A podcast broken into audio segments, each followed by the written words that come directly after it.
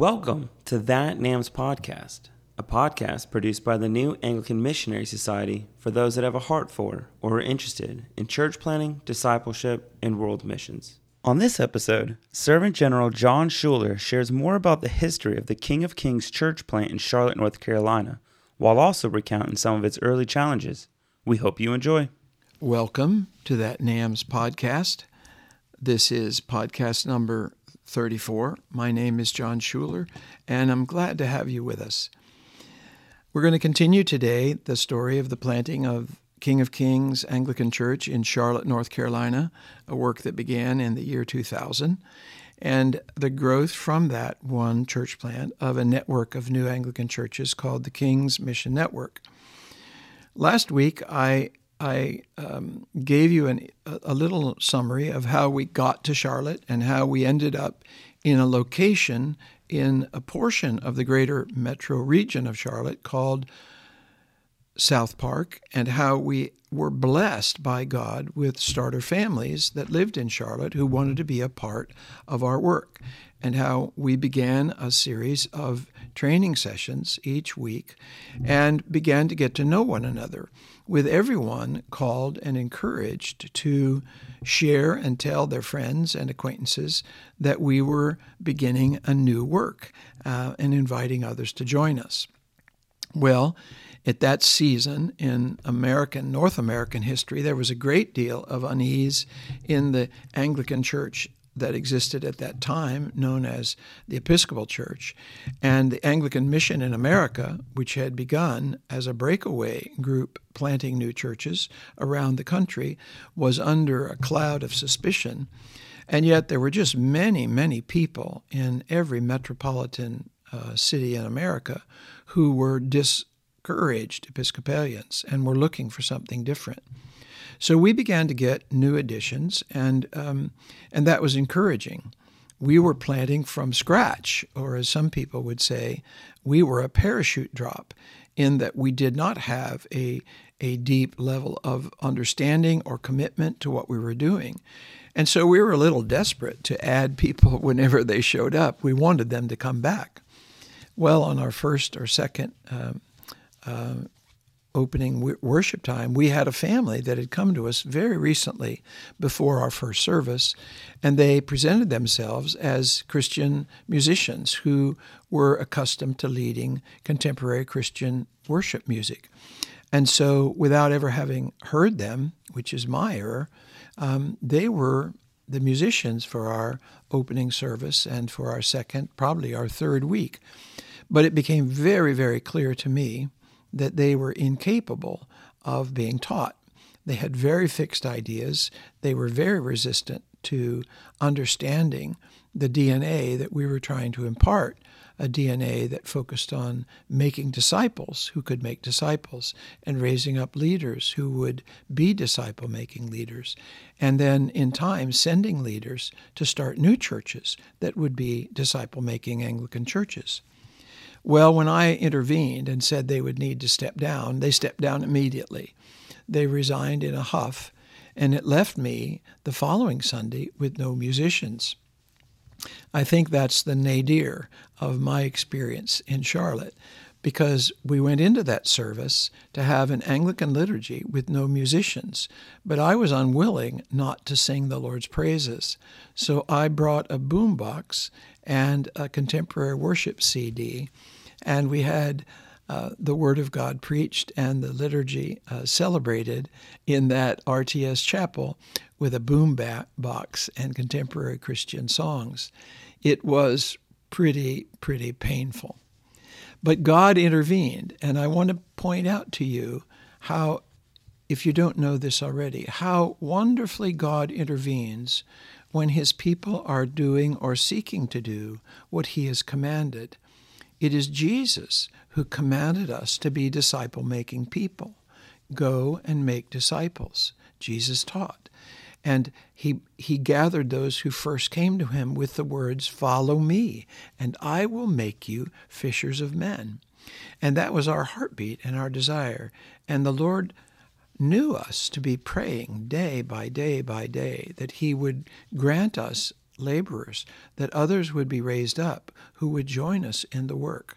We had begun to pray diligently uh, from the scripture that is recorded for us in Luke chapter 10, verse 2, that we are to pray to the Lord of the harvest, that he would raise up laborers to go into the harvest.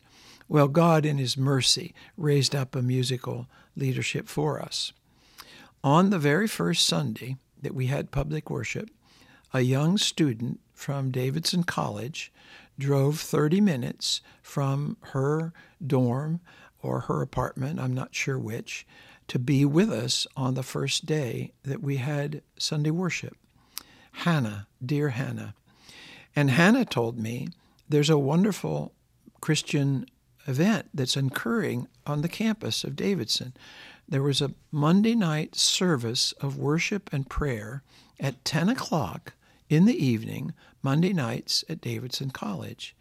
And there were two young, beautifully gifted musicians who were leading it. Maybe we could get them to come and lead worship for King of Kings.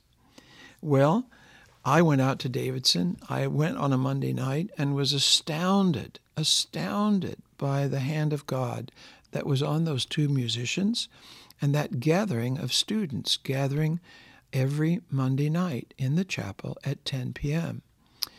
And when invited, they both agreed to come and lead our worship, which was, by the way, at that time happening at 5 o'clock on Sunday afternoon, because there was another church planting group using the RTS chapel in the morning.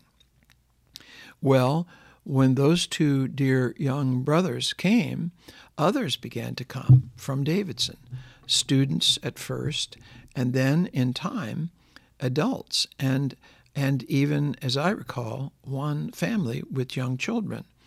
And we got a tremendous boost um, from from a place, a completely different town, a completely different part of the great Charlotte metro region uh, from which we were based. And so the idea that something wonderful was going on in Davidson was growing in us. At the same time, I had invited a young youth worker, then working at All Saints Church in Pawleys Island, South Carolina, named Alan Hawkins, today a bishop in the Anglican Church of North America. I had invited Alan and his young family uh, to be a part of what we were doing. Alan had decided that God was calling him to the ordained ministry of the church. God had placed in his heart a desire to be a church planter. He had applied and been accepted at RTS Charlotte to study theology. And so I offered to make him an intern at King of Kings uh, if he would give me 10 hours a week uh, to work alongside.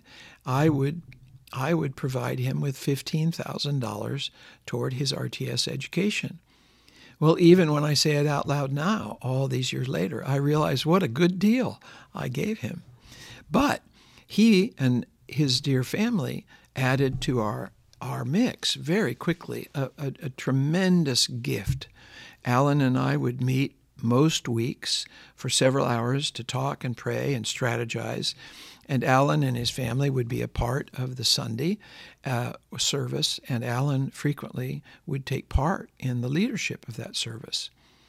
Well, when, when Alan and his family overlapped with the people from Davidson, it was only a matter of time before the idea was born in Alan's heart that he might be the right man to start a church in Davidson. And so, having come with the conviction that it is right to send those the Lord calls.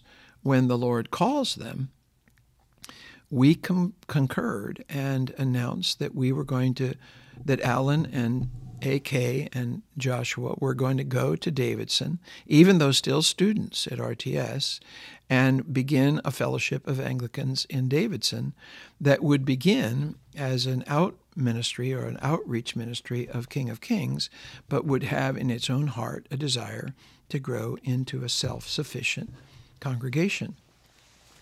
Well, the Sunday that Alan and his family left, there were 48 of us worshiping at King of Kings at 5 o'clock on a Sunday afternoon. And 17 people three of them, the Hawkins family, plus 14 others, the following week started worshiping in Davidson, North Carolina.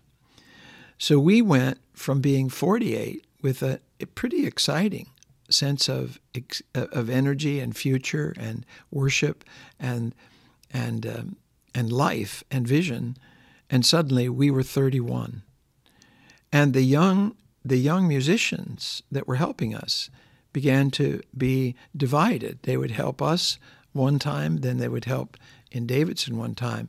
And it was very, very quickly that they decided that worshiping where they lived and where they were students made a lot more sense to them. And they left us.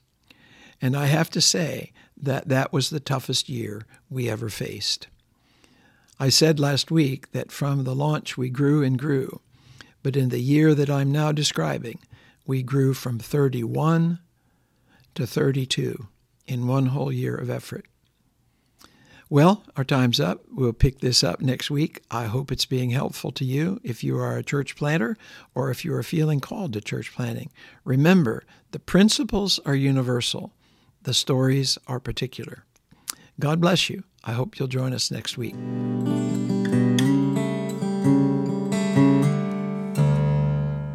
If you enjoyed this week's episode of That NAMS podcast, please rate, comment, and subscribe on whichever podcast platform you are using.